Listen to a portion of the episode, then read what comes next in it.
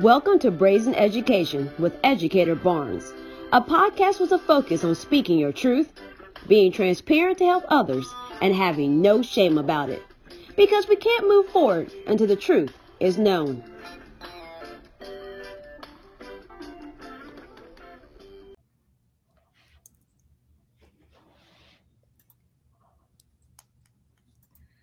All right, so we are here for another conversation, and today's topic is STEM and STEM education. I have two wonderful guests with us. I have Dr. Dia Jones, liberator, abolitionist, and educator, and Ariel Crawley, Indy Women in Tech Community Engagement. Ladies, welcome to our episode. Thanks Thank you so us. much for having me. Could you tell us a little bit about what led you guys to be on the path of STEM? Um, how did you get to this particular work? Ariel. Oh, okay. Um, I would always say I've always been into computers, taking things apart. Um, my mom always called me a nerd. My dad was always just, she's into different things, so it's okay. so it's just something that's always been part of me. And then just working in the space, and just seeing that everyone's not doesn't have the opportunity to enter into the space it just made me start to pivot in a different direction and say okay so this is something you enjoy. How can you introduce this to other communities that aren't well represented to make sure it's something they can enjoy? Or if they don't that's great but at least have the opportunity to get that first introduction. So um, i would just say it's just something that's always been embedded Awesome. I love that. Um, and for me, purely by accident. Uh, so, um, coming from an English teacher in special education, um, I work for a charter school, and uh, I, the person that was in charge of all the STEM programming basically was no longer there. And so they said, it's, it's on your plate. Everybody knows in education, it's all hands on deck. I'm like, you know, that is not me. That is not my area. Please pick a, pick a science teacher, a math teacher, somebody, tech, tech teacher, something. And they said, no, it's you. You go ahead. And so I actually, it was the young people. So it was over 10 years ago. And I took a group of young ladies to this first day of some type of STEM day, introduction to STEM. Mm-hmm. And they just said, go. And I said, hold on to, to my 12 students. What are the instructions? Why are we doing this? What are the rules? Because I'm an English teacher. I, I need to explain these things. And what they explained to me was like, no, it, it's science, it's STEM they need to figure some things out. This is how they're going to figure out how things work.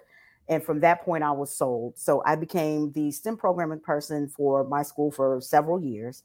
Um, worked for Columbia University Girls in STEM program, started my own STEM program, um, and now I'm the um, executive director for the Philadelphia Robotics Coalition here in the city of Philadelphia. And a, a part of um, my dissertation was increase the participation of Black girls in STEM. So I wanted to live in my dissertation. So I started working for them for about a year ago so I can cast a wider net ac- across Philadelphia to make sure that we introduce and be able to increase the participation of participation in STEM, specifically for students that um, really don't have those opportunities. I like how you said you kind of fell into it because my dissertation was about literacy rich STEM experiences. And if you would have asked me what my dissertation was going to be about, it was going to be about something totally different. uh, that was not what I was looking into doing. Uh, but as I really got into the work and started reading the literature, uh, it just really clicked that that's the thing I should focus on. And from that work, I, I didn't even think about the intersection of literacy and STEM because literacy is my thing. Mm-hmm. But looking at the intersection and seeing about how much deficit students have when they don't have that literacy base and how that can be used to help with STEM and how STEM can be used to help like that whole kind of circle thing. So mm-hmm. I definitely understand the whole uh, you fell into it. That I mean, I I coached a um, a uh, science Olympiad club, and I was an mm-hmm. English teacher at a school. I'm like, I, you want you want me to coach this this science. Like I, you know, I'm not a science teacher, mm-hmm. um, but I'm also a charter school, and also the whole all hands on deck, and you get uh, voluntold many things. But uh, when I started looking at, it, I'm like, oh, this makes sense. So mm-hmm. with that in mind, in STEM, we hear a lot about there's a gap, a gap for women, a gap for students of color. Do you guys believe there is a gap? Um, and if so, how do you know it? And what are you trying to do um, in your respective roles to address uh, this gap? Um, I would say I, I, will say this. I don't know what Dr. D is going to say, but you can see a lot of the gap if you go to a robotics competition. Um, just honestly, Indiana has one of the largest state representation of robotics events. We take the largest group of students to Worlds competition in Dallas every spring. And there's not a lot of females and there's not a lot of color. The color is usually from students who come from other countries that come over to Dallas, Texas um, to compete. So I would say a lot of it is just walking in your classroom. Um, I know there's a couple of school districts, I won't call them out by name, but when you look at their numbers from seventh grade, eighth grade into ninth grade, especially those that have STEM focus in their career centers, the drop from female or person of color representation goes from 57% to um, there's some districts that go to 9%. Um, for those two respective areas here, just in Indianapolis. So it's just seeing it throughout time I think a lot of times you'll get that interest in elementary school because you can attach Legos to it. You can attach different ways of learning to pique their interest. Middle school, you have that excitement of robotics and they can compete and feel like they're a kid doing a sports activity.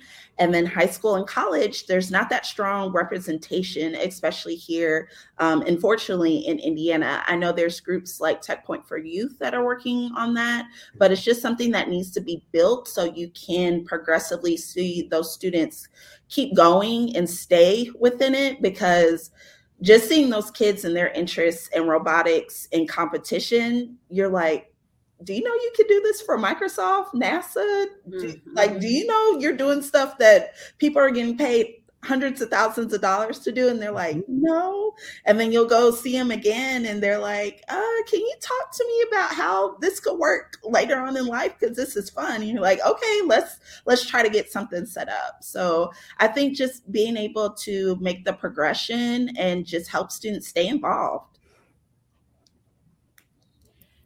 Whew, um, okay. Um, let me get myself together here and sip this water because you're about to you're bringing it already. So yes, yes, and yes. So you know, basic numbers, uh, and and I know throughout your research and then also boots on the ground, you can see what's happening. So, 82% of the STEM workforce it's white and Asian male. So then the question becomes, who makes up the other percentage, right? And so, you know, it's what's happening from K to the eight, and then the drop off in high school and significant significant drop off in college, and then the workforce. So mm-hmm. that's what everyone is trying to figure out. Where's the root cause? What can we do? Um, and, and Ariel hit the name on the, the nail on the head. You you just go into these specifically not to be on robotics, but that's what I do. And you walk in and K to six, and you it's a great mix of diversity. Kids are excited. You can see the critical thinking, you see the collaboration happening, you can see them running and putting together an arm on a robot, and you're like, yes, yes, yes. Oh my goodness, yes. And then you get to high school, and it's like, what happened? Mm-hmm. What happened? Mm-hmm. And so those are some things that even in my organization that I'm trying to figure out just for the city of Philadelphia, with doing my best to work with organizations and partnering with the ecosystem, uh, with with what what is happening from middle school to high school we may have an answer. People have written think pieces and papers and you know, you know, magazines and, and all of these white papers and everything, but it's we're still right here. Mm-hmm. So yes, it's there. Yes, you can see it. Yes, you can feel it. And I had a meeting um, with um, uh, the director of community engagement at Drexel University last week, and he simply said one thing: robotics, period, and some things in STEM, they are places of privilege. So then, how do we then say, okay, you don't need $20,000 to start this robotics team? We're going to partner with Drexel University or Temple University or Penn, speaking in Philadelphia.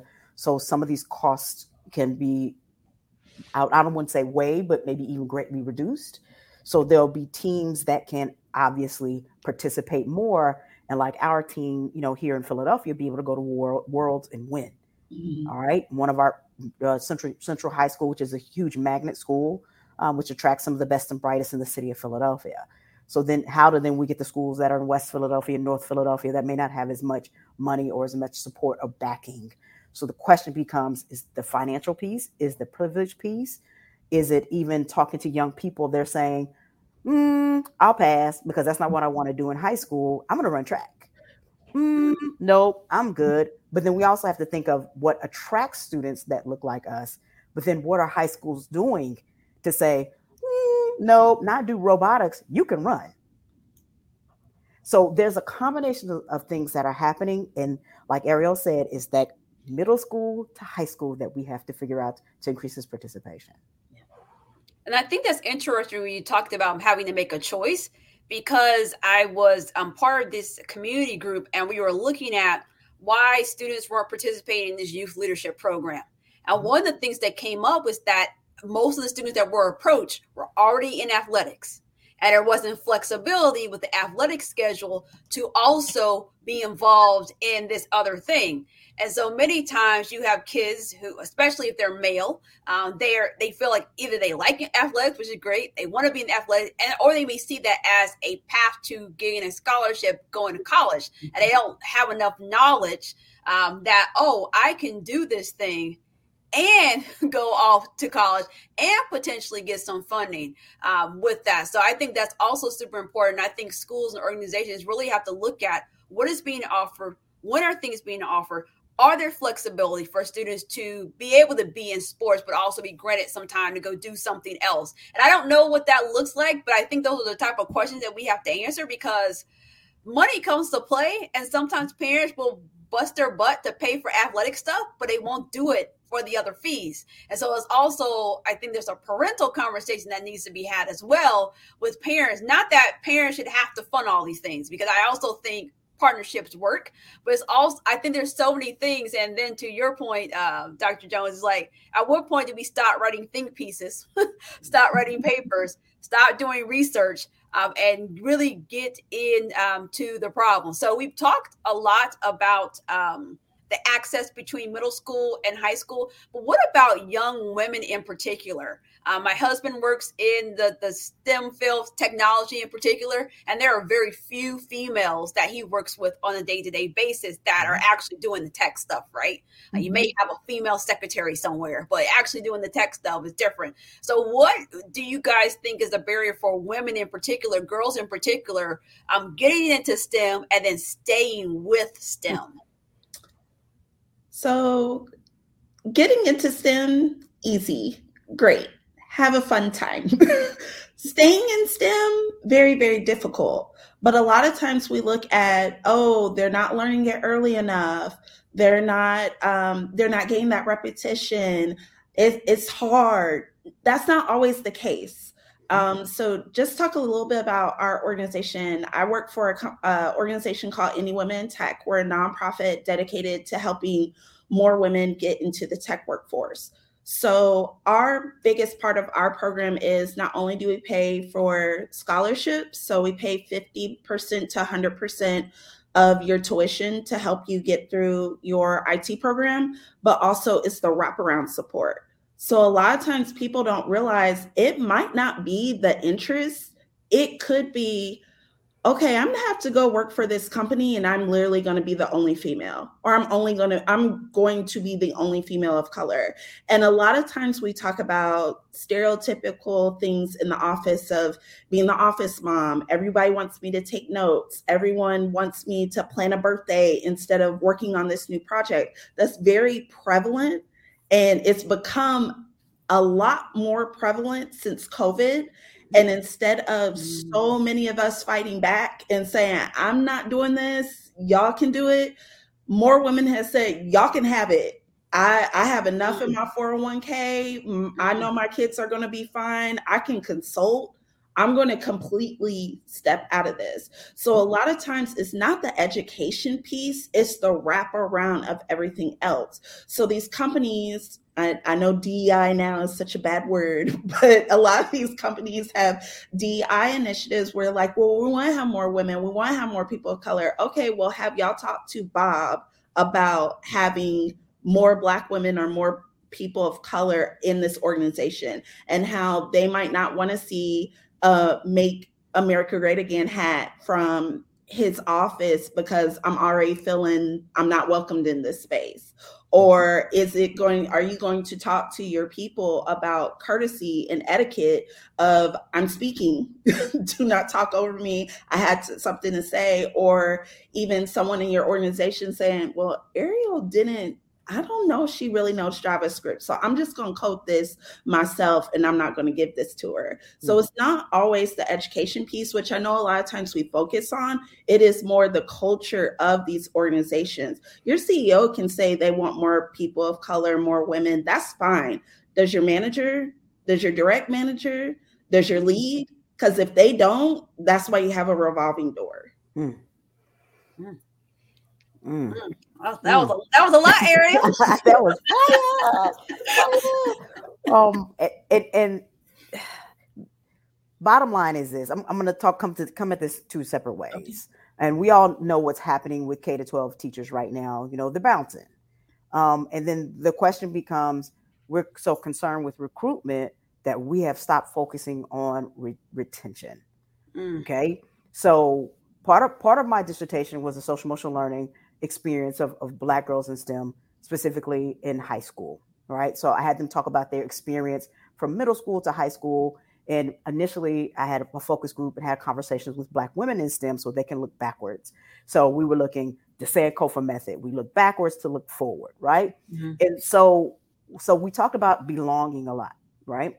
And so we talked about what makes what makes you feel like you belong in a certain space. And the number one thing was always, I can always come as me. Mm. So if you are the only black woman in this space, let's say with a lot of white males, and one day you have locks, and the next day you have an afro, mm. and the next day you have braids, and the next, oh, what's happening with your hair? Mm-hmm. And so, oh, let me touch it. And, and so, you know, the Crown Act just passed in some states where we're allowed to, as Black women, to come to work with how the hair grows on our head or how we do our hair without being discriminated against. And so it's it's like, okay, so now you want me to then do this coding, but we can't even get past my hairstyle for today. Mm-hmm. So then the question becomes when I have conversations with my young ladies at school, I simply say, that is your seat. You belong there. Do not even worry about it people talk a lot about imposter syndrome, but we need to look at the root cause of that. Is it imposter syndrome or is it white supremacy? Mm-hmm. Is it misogyny? Yes. Is it patriarchy? W- what is it actually? And then, like Ariel said, then does your company say, Bob, what we're not going to do is this. Mm-hmm. We're going to make sure that Ariel is here. This is her seat. She's good. She can do Java. Please don't do that again mm-hmm. or you'll have a different conversation with me and HR. Right. So that's the conversation. Is it an impact statement, your DEI statement, or are you making an impact? Are you playing diversity or is it really diversity? Right. Because a lot of times we get in spaces and places and pe- women of color, specifically black women, and we're, we're oh, we, oh, girl, hey, home girl. And then we're pet and then we're threat. Mm-hmm. And so a lot of women are saying, to heck with this, I'm out of here. And so companies are trying to figure this thing out because in most of their statements of the reason why a lot of them receive funding is because they said they would be diverse. Mm. But saying it and doing it, that's two separate things. So once companies realize that I have to stop playing diversity, which was so coined so well by Dr. Monica Cox, who mm-hmm. happens, to be, happens to be my cousin, shout out is oh, that show show me your numbers, show me what you're doing, show me your recruitment, show me your retention, and then we can absolutely have this conversation about what true DEI is. Well, if you don't follow Dr. Monica Cox on Twitter, you should because and then just look up the hashtag stop playing diversity because she talks, I mean, straight no chaser. tells you how it is, and you may not like it, but it's mm-hmm. in my mind the truth. Uh, what is interesting what you said about when people now funding is tied to it, and it's a shame because if it takes your funding might be cut off because you didn't produce the numbers for you to take an action. That right there says that you're playing diversity, that you really wasn't about it. And mm-hmm. to your point about recruitment and retention, people don't realize if I want a diverse whatever school, job, or whatever, that means my job is actually going to change. And that's the part that people miss. If I'm going to bring in what I don't have, this is going to change. So we're making like my husband would tell me because he's worked at different places and all it's all been in tech. And he said like some of the language that men use is like very um sexual, very just inappropriate. Mm-hmm. And if mm-hmm. they were at our employment where like half the workforce were women, they probably wouldn't do it because something would happen. And so mm-hmm. it's kind of like you're walking into it. My husband described it like this: It's like we're asking women to work in the male locker room. Mm. You're just hearing everything, seeing everything, and you're just supposed to accept it. Mm-hmm. Um, and so a lot of women are like, you know what? I people I would say whatever you want to call what happened after the death, the murder of George Floyd, people mm-hmm. had an awakening. It was many types of awakening. Mm-hmm. And then mm-hmm. one thing that I saw as an awakening is, is a lot of women are like, I don't have to take this anymore. Like mm-hmm. just a lot of things. And so p- women are leaving, which you may, and because DEI work is not just race DEI work. Mm-hmm. DEI work includes all types of things, gender, sexuality, age i mean that's a whole other conversation mm-hmm. about ageism in in places mm-hmm. um, and so when people are saying they're really doing the work and i'm like you're not looking at all your metrics you're not looking at the age of your employees the gender the sexuality the mm-hmm. race the ethnic the nationality there's so many buckets that we need to be looking at if we're not mm-hmm. looking at that you're just playing games and you're just trying to do the bare minimum to mm-hmm. to keep um keep you know your funding or keep appearances um, because mm-hmm. it what it really looks like we're keeping um, appearances. But I mm-hmm. really appreciate what you both shared about uh, about women. Could you guys talk to me a little bit more about some success you guys have had in this work um, that may be helpful for other people who are listening and they're like, you know what? I know it's a problem. I need to do something about it. And they may want to hear um, some ideas about how they can get serious about it. Um, yeah, so I've worked for Indy Women in Tech about five years now, three years directly uh, being over community engagement for the organization, and then actually six, because three years at uh, Ivy Tech Community College and running their program directly with the school. So we have helped over 240 ladies graduate with either 50% are no debt at all. So that's earning either an associate's degree or certifications or a certificate to go into tech. Our median income right now for the ladies that we've had graduated is $62,000, which is well over the Indiana median. And also just being able to change ladies' lives. They're going to school, we help them get paid internships. So a lot of ladies you know, they're making their money and they're like, hold on, so I don't have to work a second job this summer to pay for my kids' mm. back to school stuff. Wow. No, your internship got it. Or most of my job towards the end of the program is um, I know you got a job six months before you graduate, but I still need you to graduate. So, congratulations on your money, but let's not get too excited. I still need you to show up to class because we didn't pay this tuition for nothing. Mm-hmm. So, it's really just being able to help ladies. Also, to um, on a more personal level, just seeing these ladies really come into themselves either through confidence, um, being able to do more for their kids, being able to do more for their families. We've seen everything from ladies being able to kind of leave bad situations to be out on their own because they're now more financially stable or financially fit um, women go from maybe being on assistance to now being able to own a home. So just being able to work with them for just a year or two and then see that transition not only in themselves but their family their work everything that they're doing it's it's really an honor to just help them get to the next part of their journey and be successful mm. i love that i love that um, and so for me, I'm in the K to 12 space. So when I, I started working um, in STEM, uh, you know, uh, assisting specifically young ladies to get into STEM. They were like seventh graders. So, of course, you know, the North Star is we're trying to get you a scholarship. And so, you know, six years. So you have six years, and yes, you have a scholarship. And then it's four years or, you know, where you're going to school and graduate. So my first graduates in the, some of the programs that I was able to get them into around the city of Philadelphia, the city of Philadelphia, they just graduated a couple of years ago. Oh. So um, I actually just went to some graduations. One of my students graduated from a school in California, and she told me in the seventh grade, she says, "Hey, if I finish this thing, I need you to come to my graduation." No problem, of course, because it's seventh. You're in the seventh grade. So fast forward 10 years later. So you're coming to California. Oh, yeah, sure. I'm, I'm, on my way. But you know, that's a good thing. Everyone's like, you went to California. I said, she asked me in the seventh grade. So to see those things come to fruition after, you know, when you're in the K to 12 space, you're planting seeds. So you don't often get to see the trees. So mm-hmm. now it's like year after year, I'm saying, well, I graduated with biology. I'm, I'm on my way to nursing or I'm on my way to the tech space in, in Silicon Valley that's now is that that opportunity. I'm like, wow, this is awesome. So so for me, the success with the North Star was like, what what is it that you dream to be? Right. You know, mm-hmm. are you going to be that? And knowing that you you are able to change your mind.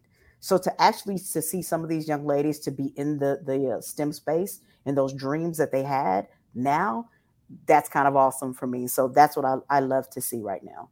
Okay. And when you're thinking about families who may have limited resources, but they're listening to this and they're like, I want my kids to be more involved in STEM, what advice do you have for families of how can they find these opportunities or what are things they can do at home to kind of build that curiosity. Now they may not want what ariel was saying taking apart everything but like what what can they do at home? Because it may i mean my husband that's his story taking apart stuff. Uh, so that may be part of it but what can parents do? Because i know that's a lot of especially if you're a parent that you are not in the stem field and you don't feel confident yourself in that how can you support your children to at least get them exposed to it to see if that's their interest area? I would say first thing is to ask your school. I know educators already do so much, but there's a lot of schools, especially here in Indiana, that now host STEM nights is part of their what they're required to do as giving back to the community or opening themselves up to the community. So I would definitely suggest looking there first. Um, also, second thing is uh, computer science is now required in the state of Indiana. So every mm-hmm. year, K through 12, you have to have some kind of computer science learning. So just engaging with your educator, with your teacher, and saying, hey, I know computer science week is December 5th to December 9th what do y'all have planned? Is there anything that maybe you could send me home with or any resources that I could have?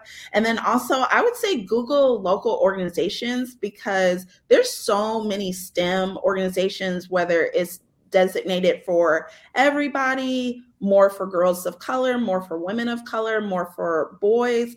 There's so many groups that are really trying to introduce this um, this workforce and pipeline to students to pique their interest. So I would definitely suggest see what community organizations you have, whether that's just hanging out on um, Facebook and just putting in STEM for kids and seeing what pops up. That's going to be local. Um, there's a lot of summer camps, especially right now, that are going on. I know of a couple that actually didn't have low enrollment that it made it free just to get kids in. So definitely just kind of asking those questions um, seeing what's available and poking around is a good way to start.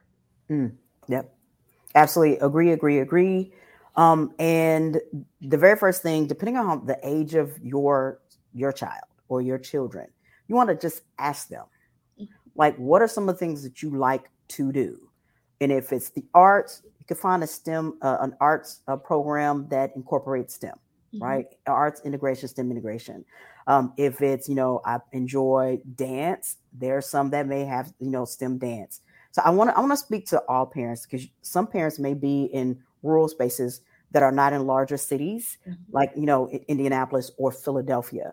So they may not have access to much. One thing that COVID has taught us is we can do let our fingers do the walking there are tons and tons and tons of free programs online. If you say, I don't want my child to do anything online, I want it to be in person, give them give them a little taste of it. Okay, so this is what you'll see. This is this is a program that you can get your child enrolled into, or just do some things on YouTube. So, oh, I like that. Okay, I like stuff with robots. Okay, great. Then maybe you'll go to the local library and they'll have some things that you can do for free for robotics. You know, I I do suggest taking things apart. You know, but you need to monitor that. I think that's how children learn. You know, they start thinking like, okay, this worked, this did not work. Yeah. Um, but you know, see what your child has a knack for. Um, and, and I, I liken a lot of things to sports because sometimes sports can be easy because you say run up and down the street, go grab a basketball, a football. It can be cost effective as well. Mm-hmm. So just you know, see what your child has an as an aptitude for, and it may be something in engineering. Oh, they like to play games. Maybe it's gaming. Mm-hmm. Oh, you know, I see they like how things are put together. Maybe it's 3D printing. And they're typically your library is a good resource for free things. Yes, your school as well. I, I definitely emphasize that. But there may be so many free opportunities for your child to get into before you're spending tens or hundreds or even thousands of dollars in something that your child is really not that interested in. And understand as parents, just like any child, they play the flute in the seventh grade and they said, Now I want to play the piano. What? so it is going to happen. It's about exploring things as a young person. And encourage the exploration. I know, you know, I don't have any children. I have several nieces and nephews and several hundred students that you know I work with at school. However, it is you can be extremely impatient because they are fickle. Mm-hmm. and you and you want to say no you're you're you are going to robotics. Yes. But just see what it is that they want to do and hopefully with the exploration they'll find that one thing that they truly love. Yeah and I mm-hmm. also say, like, if you do see a program and it's without not within your budget, and your kid says they're interested, just reach out to the organization and ask. Mm-hmm. Because mm-hmm. many organizations that I'm aware of, if someone asks, they make it work. Because a lot of them have funders or people that donate money for the purpose of covering tuition for people.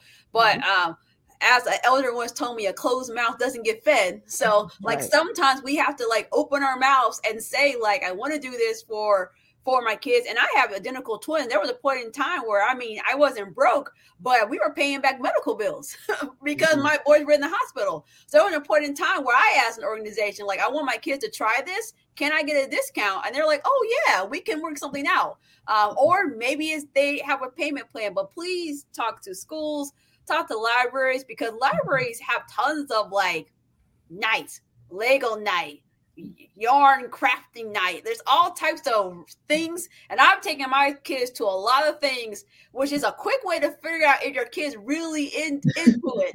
Um, to be like, oh, so you did not like this, you didn't participate in nothing, you just kind of doing games. Okay, this may not be for you right now. Before I make a big financial, because I'm kind of like, look, you committed to this, or you gonna finish it this year. You may not like it, I may not like it, but we don't, you know, you've been paid up. Right. you, be there. So it's hard, but look, look, mama can't get a refund, so we, you just gonna have to tough it out. But that's right. I, I, think just giving kids exposure to so many things, and then uh, for organization, for organizations that are listening to say, okay, I think I want to do more than just recruit. I want to retain like what advice and uh, dr jones you'll probably speak to us more from the k-12 space like what can schools do and then mm-hmm. ariel tell us uh, about what maybe um, other organizations can do um, to like actually like um like uh, maybe give them two or three steps that they could actually like work on now that they could do um, first thing is you usually know there's a couple of employees that you have problems with that have been getting people out the door look at those employees, mm-hmm. look at their folder, actually put some action behind it because that is probably the wall that is killing your retention. So I would definitely say that's the first thing. If you want to be about DEI, you want to be about diversity, you're going to have to do the work. That's usually part of your work. Second of all, is what incentives and what culture are you offering your employees, just in general? we all like we've all been saying we just got through covid so telling me i can't do this at home why not because for a lot of us, we did it at home because we didn't have to worry about certain people asking questions. Like you said, I don't have to worry about my hair. I can turn my screen off. Y'all gonna get this afro today and you're gonna be fine with it because I'm at home, but I'm still getting my work done. So, what are you actually offering? Because so many companies now, especially in the tech space, are threatening people and saying, you have to come back. Why? give me a why because a lot of people do want to work they love their tech salary but just telling me i'm not going to get my bonus or my snacks are going to get taken away is not a reason for me to go back to the office. So I would really encourage companies to just do the work in those areas, look at your employees, and then also look at what you are offering that will make people want to come here, be excited about coming here, be excited about doing more for your organization, and how can you implement that to retain people. Hmm. Mm-hmm. Um, question: You want us to talk about some some tangible next steps for recruitment, retention, or either one? I would really like to hear for like retention, but also recruitment in the K 12 space because, as you probably know, there are a lot of science teachers. And I know STEM is more than just science, but there's a lot of science and math teachers. Um, when you look at the biggest gap, is typically science, math, and special education. Mm-hmm. Um, so a how do we get those people in the door to actually mm-hmm. teach this content and then b how do we retain like people in this space to engage with students with this work because to your point earlier a lot of times you have to have sponsors for these clubs um, that's how I ended up coaching something Cool. But they needed a sponsor. They needed somebody who, oh, she comes to work every single day. Oh, the kids like her oh, she's probably going to do it because she was volunteering, probably not going to push back. And that was early in my career. Because early in my career, I didn't really realize you could be like, no, I don't want to do that. I'm just mm-hmm. like, oh, okay. Now I'm, I'm past that. But, but like, how do you get people in the school space to stay, especially in those careers, especially knowing that some of the people have left to still do STEM, but they are now doing it now from the education perspective because honestly, the salary in some cases is double. Um, so um, th- I gave you a loaded question there. You did. You did. You did. I um, I, I, and I think that that's kind of in general with with K to twelve teaching right now. Well, it has been for a yeah. while, but once again, COVID, you know, the, you know, enhanced a lot of our sight to see. Uh, I could actually be over here instead. Mm-hmm. Um, so I think that th- that's just a huge question right now for recruitment and retention for K to 12 there's there's multiple things. It's it's it's the money, it's the time, you know, it's the environment, it's it's you know, it may be you know not enough parent involvement. There's so many different things.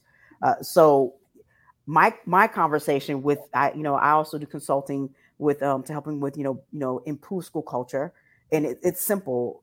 Listen. So let's say you are blessed enough to have the great a great staff, you have a great STEM team, so now the question becomes listening. What are some of your needs? What are some of your wants? What's working? What's not working? So many people in K to 12 are afraid of authentic feedback.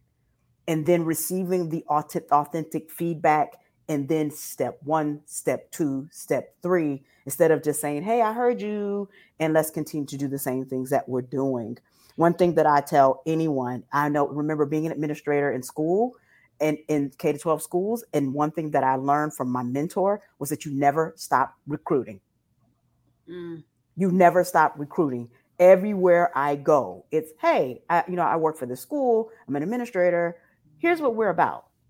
You know, we don't have any open positions right now, but I'd like to talk to you. So you're in constant recruitment mode recruitment piece number one we know in the k-12 space or people in general that like hires like so if you know your entire network team your entire entire entire um, central office let's be real it's all white women that's what they're going to hire mm-hmm. so then though that central office that managing body needs to say okay what's happening here mm-hmm. you know mm-hmm. what what's not what's one thing not like the other what's one thing that's like the other how can then we make some changes if we're serious so that's you have to start there. Are you really serious about this diversity thing? Are you really serious about um, recruitment and retention? And if you are, you got to start making changes from the top to the bottom.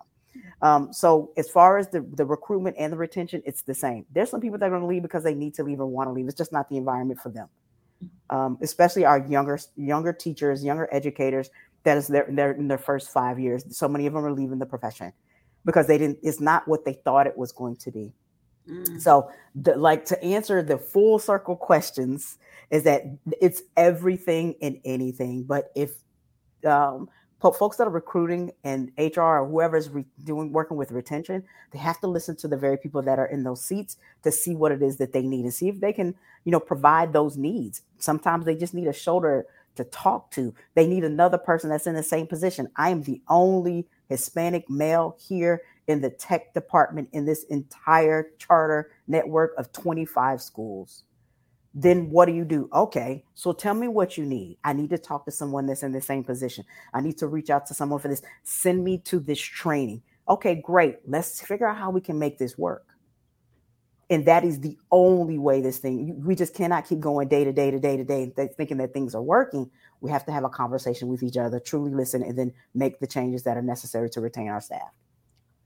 I really appreciate what you both said about like listening and taking action because I have found the K 12 space, there are people that should have been uninvited a while ago that are allowed to stay and they're the very people that cause people to leave because they're like i'm not putting up with this person and their mm-hmm. behavior anymore mm-hmm. but somebody doesn't want to do the work of saying hey we had a conversation with you these are the action steps here's some coaching for you here's some things you need to change oh you are still doing this so you did X. We said this will be the consequence. Here's your disciplinary write up. Like, we don't do those things. Instead, we ask the person who's being impacted to be like, you know, just give them a little bit of grace.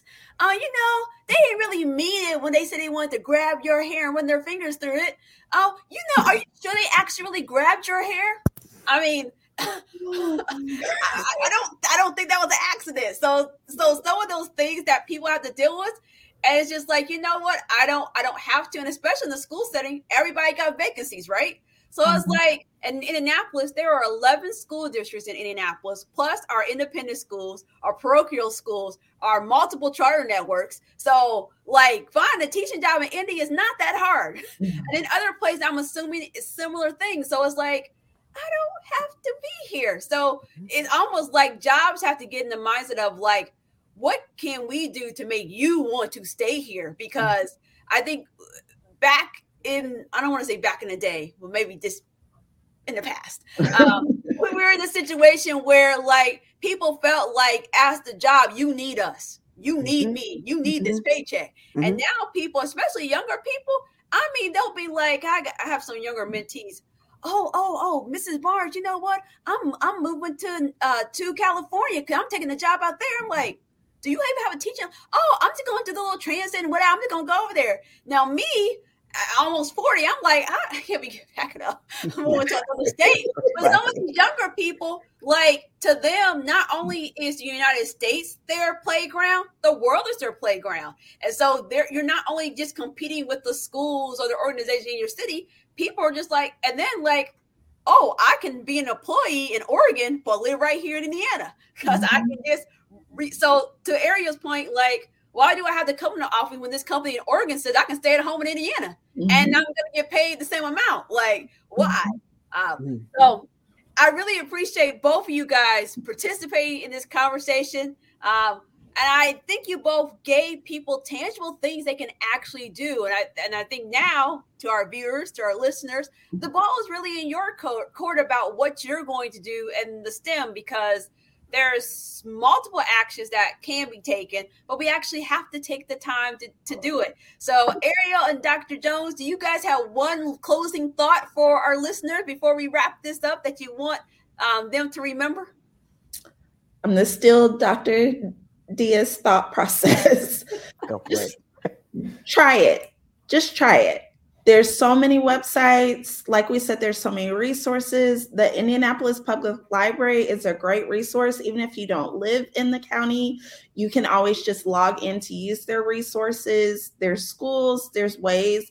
Just put some type of activity in your kid into your kid's hand see if they enjoy it if they don't great move on to the same thing if they do please encourage them to remain on that pathway. And if you are in STEM and watching this, go talk to students in schools. It could be a high mm-hmm. school, it could be a middle school, it could be an elementary school. A lot of times, 100 Black Men has a saying, what they see is what they'll be if they can see you, get an idea of what you really do, also get an idea of what your day to day is, it really can ignite that spark in a child where they're going to come back and say, I met Dr. Dia in seventh grade and I want her to come to my college graduation because she inspired me to stay in STEM. So just make those efforts if you can. Awesome. And, and three quick things. You kind of stole my thunder a little bit there, but I'll let you have that one. Um, Number one, dream big. Mm-hmm. Number two, my grandmother used to always say, you learn by doing, so do. Mm-hmm. And then the third thing, specifically for parents, keep fighting for your children's dreams. Never give up.